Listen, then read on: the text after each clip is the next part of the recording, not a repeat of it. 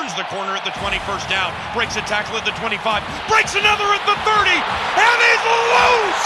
Gets the carry, and he's loose inside the 50, 40, to the 30, 20, 10. Touchdown!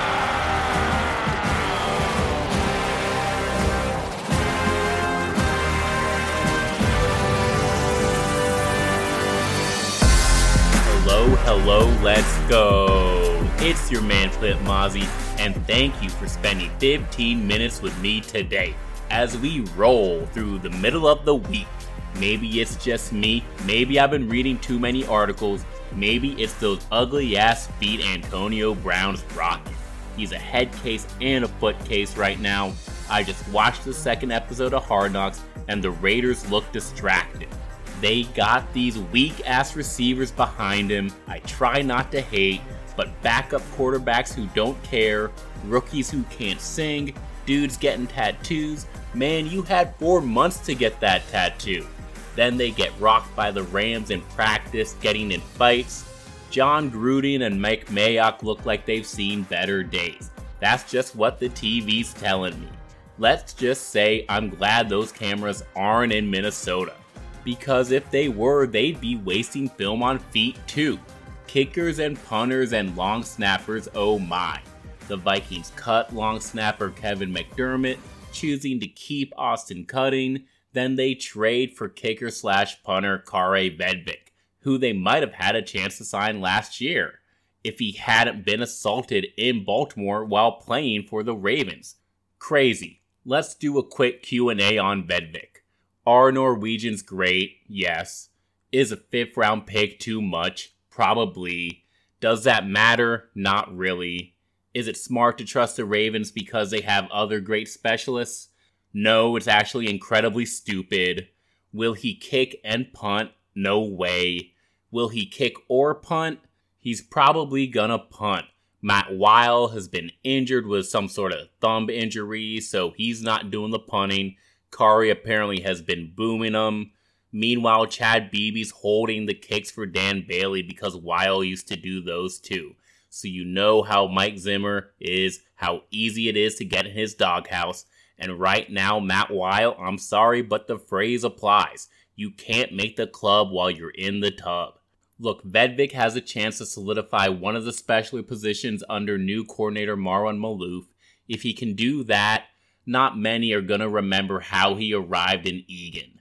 But all the special team talk exhausts me. We spent last week talking about the offense, so now let's talk about the defense. There's not much to say about them, but I've got plenty to say because I am so sick. Sick of all the off-season talk. Fans saying the defense doesn't have depth, the young guys are improvement. Look, Every year, people have doubted Mike Zimmer's aging scheme and players, but we've seen four years of great defense under Zim, anyways. Let's sit down and really look at how he accomplished this consistency. What went right when pundits thought everything would go wrong? What happened was Zimmer found outperformance from the unknowns. 2015 wasn't about Chad Greenway, it was about Anthony Barr. 2016, no one was talking about Captain Munnerlyn by the end of the year. They were talking about Xavier Rhodes. In 2017, Danielle Hunter took over for Brian Robison. After Terrence Newman retired, Trae Waynes stepped up in 2018. Every single year in Zimmer's system, we see young guys improve. The young guys are unproven. That's exactly what we want. Youth, hunger, athletes eager to prove themselves complete their development under arguably the best defensive coaching staff in the league. That's not a cause for concern. This is what Zimmer and crew do for a living. So 2019 is about earning that paycheck, Zim. He's got plenty of Reapers growing, and they will be the story of this season's defense. Not Everson Griffen or Xavier Rhodes or even Harrison Smith. The young guys will control how the defense performs. They fly, we fly. They sink, we sink. Zimmer's youth will lead the charge. And just like that, we could have the next Danielle Hunter or the next Xavier Rhodes, the next Anthony Barr on our hands. So today we look at who those guys could be, not because it'd be nice for the long term, but because outperformance is needed now in 2019. Either we believe in these guys or we don't.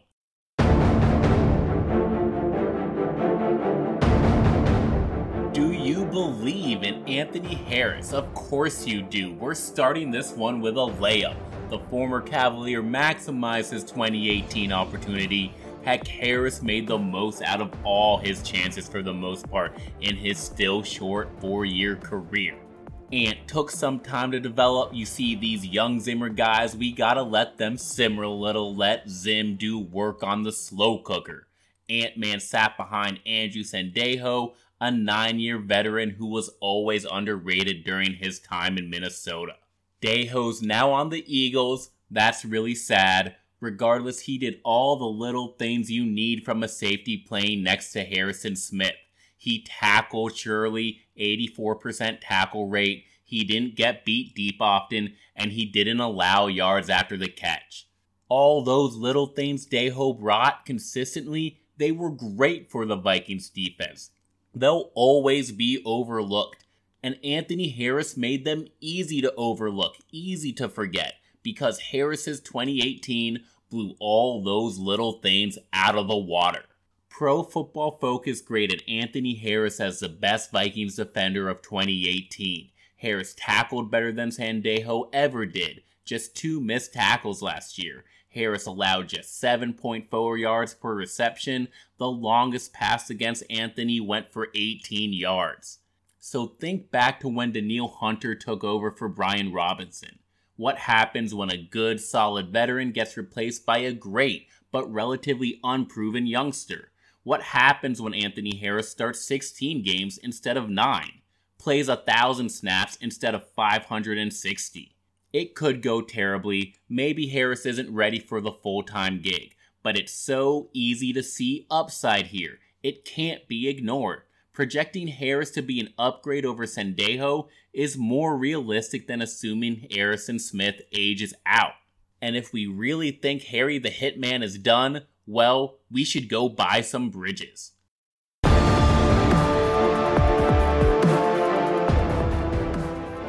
Do you believe in Stephen Weatherly, Coach Andre Patterson rubbing polish on yet another late round defensive end? Weatherly joined Minnesota in the seventh round of the 2016 draft. Being a seventh round pick, Stephen's non existent freshman and sophomore seasons were kind of expected. In fact, just making it three years in the NFL is a feat at that draft position. That's almost a sign of a draft success in itself. Still, no one really knew what we had in Stephen Weatherly going into 2018. Fans still clamored for Tashawn Bower over him, but Stephen just kept growing as an edge rusher before circumstances shoved him into six starts during the 2018 season. Everson Griffen's temporary departure left a hole in the Vikings defense.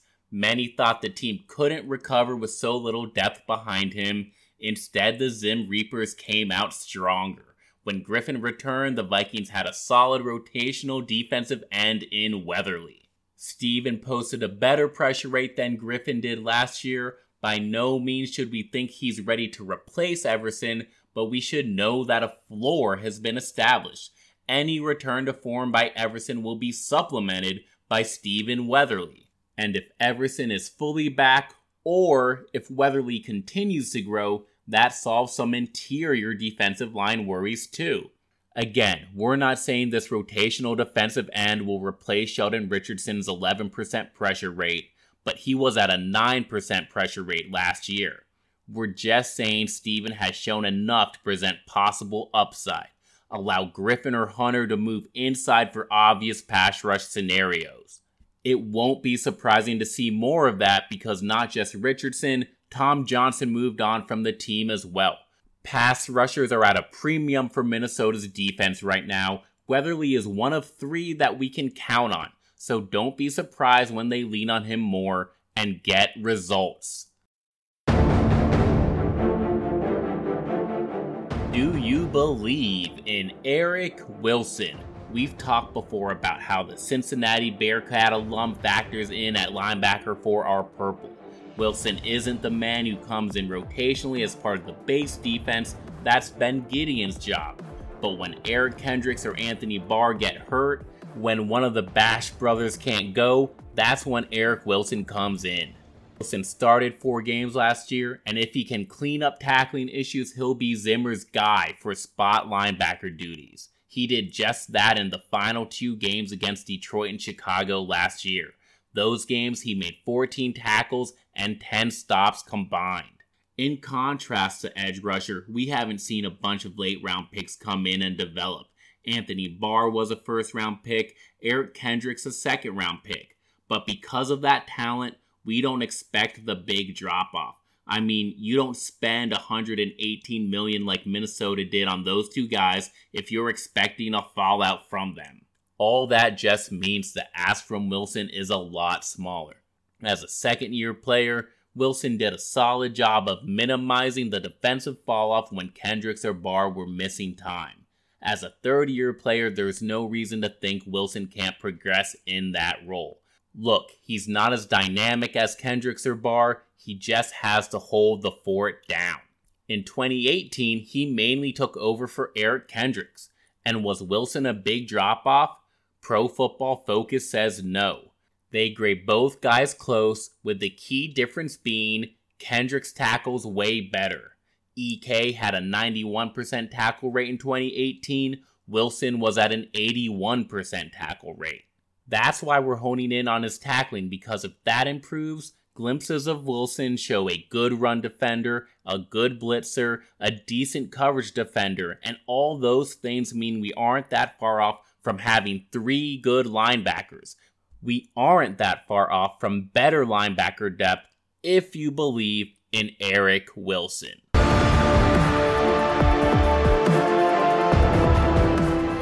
Do you believe in Mackensie Alexander? Mac might be the oldest Mr. Mankato in the 59 year history of Vikings training camp.